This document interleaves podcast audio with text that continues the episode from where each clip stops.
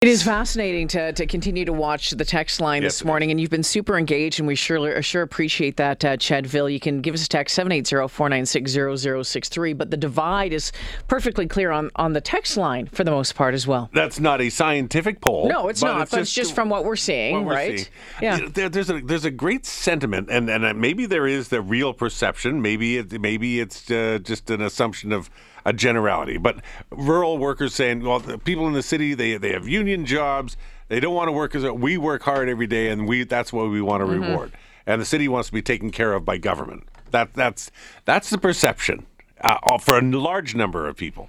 And I guarantee that in a large number of rural areas, that is a, a, a solid majority perception. And then hearing from a lot, you know, maybe city wise, looking back at some of the rural folks um, with maybe some disparaging um, sentiments as well. Yeah. Maybe not as educated, maybe don't care so much about social issues. But I thought Bill Anderson really made a great point. At the end of it, we know that what was polling, uh, what were the, the big the big issues, affordability, healthcare, and crime affect all Albertans. And they should, yeah, absolutely and they should, do. Absolutely, right? they affect all Albertans. We've been uh, asking you, Chedville, to weigh in. You have been doing so on the text line. Been getting some phone calls in. Uh, Bill's on the line uh, this morning. Morning, Bill. Good morning. How are you doing? I'm doing pretty well. Uh, it actually says Bill Smith. It's not that Bill Smith, is it?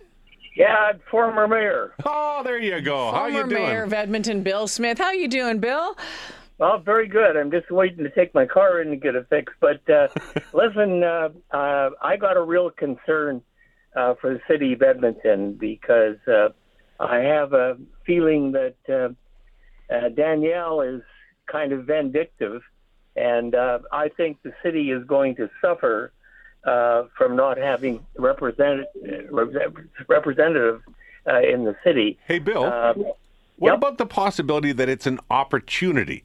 If if indeed, you know, the uh, NDP's been trying to make inroads in certain areas in Calgary, why would not the UCP try to, to, to make inroads with Edmonton and and try to win back some voters? Maybe it's an opportunity. Yeah, well, I I, I think that um, uh, Danielle has uh, not really taken Edmonton seriously. I mean, she I think she gave up on Edmonton and focused on Calgary uh, in this election, and that's the way it appears to me. But uh, you know, when the money is dished out, uh, I can tell you that uh, when I was in office, we had nobody representing uh, um Edmonton, and uh, I talked Gene Zwozdesky into crossing the floor, and uh, that was our one representative, which was very, very helpful for me at that time, uh, working with the Premier Klein. But um, I'm I'm very, very concerned uh, for the next uh, three to four years how she's going to view uh, Edmonton, and it almost appears like she gave up on Edmonton. And uh, I think that she needs to concentrate on Edmonton and start to develop policies that affect Edmonton. Bill Smith, former Mayor of Edmonton, joining us this morning. Thanks for your call, Bill. Take it easy. Thank you. Yeah, Bye. nice to hear from you. By the way, are we still the best city in the best province in the best country in the world? Just checking. Ab- absolutely. All right. Great to hear from you, Bill. Thank you.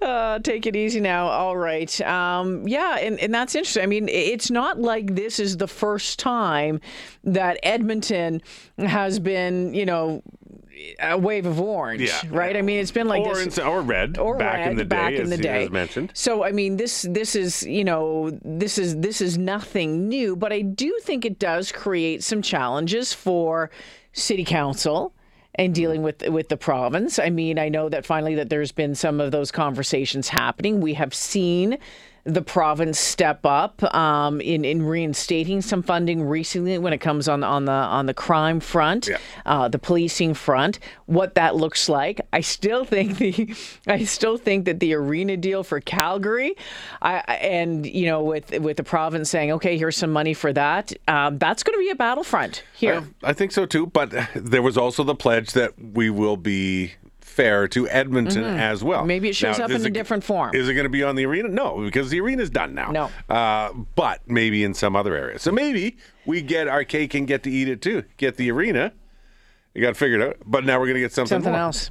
So we shall see. Yeah, time will tell. Man, boy, oh boy, to have a crystal ball right now